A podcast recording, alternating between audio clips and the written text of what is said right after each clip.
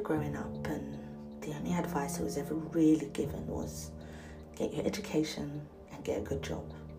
Get your education and get a good job. Get your education and get a good job. And I done that. I done exactly what was prescripted. I done exactly what I was advised to do. I grew up. I got my education to degree standard in, in actually, and yeah, I got that good job.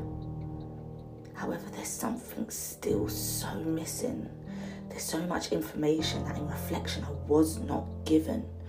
There's so much advice I didn't hear, I wasn't around, I didn't have that sink into my system. And I guess you can only ever have parenting from that parent's perspective, from that parent's journey, from that parent's understanding of life and themselves. And that in itself has taken a long time for me to kind of acknowledge and just take it on the chin that actually they could only give me what it is that they knew for themselves. Because obviously, how can you serve someone something you might not have been served? Or maybe you was served it, but you didn't actually understand it to be able to package it and serve it on to somebody else. So much more to life than this.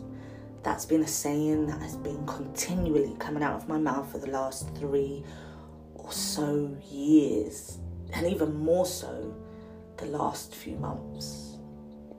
I would definitely say since the pandemic and since coming out on the other side of it, or still going through it, but coming out of the other side of it, so to speak, it's definitely resonating with me even more. Just listen to that again. There's so much more to life than this. There's so much more to life than growing up and getting a great education and getting a good job. There's so much more to life than just growing up and paying bills, and there's just so much more to life than this. My biggest dream for my children is that they go and they see the world, that they turn to me and say, Do you know what, mum?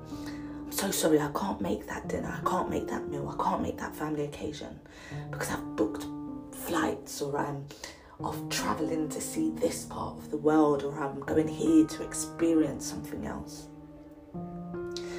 A saying I've always raised my children with is don't just go to the Chinese shop and buy Chinese. Go to China and taste it. To absorb the culture, to be part of the people, to feel the soil to learn through and through what it feels like to be a native there. Go travel, go see the world, go open doors, go see the world. And just keep opening doors and keep walking down corridors and know that the sky is not your limit. That saying is just so ancient and so outdated. The sky is not your limit. There's so much more to life than this. There's so much more to life than getting a great education and a good job. There's just so much life to this. Thank you so much for listening to episode two. Catch you on the flip side. Peace.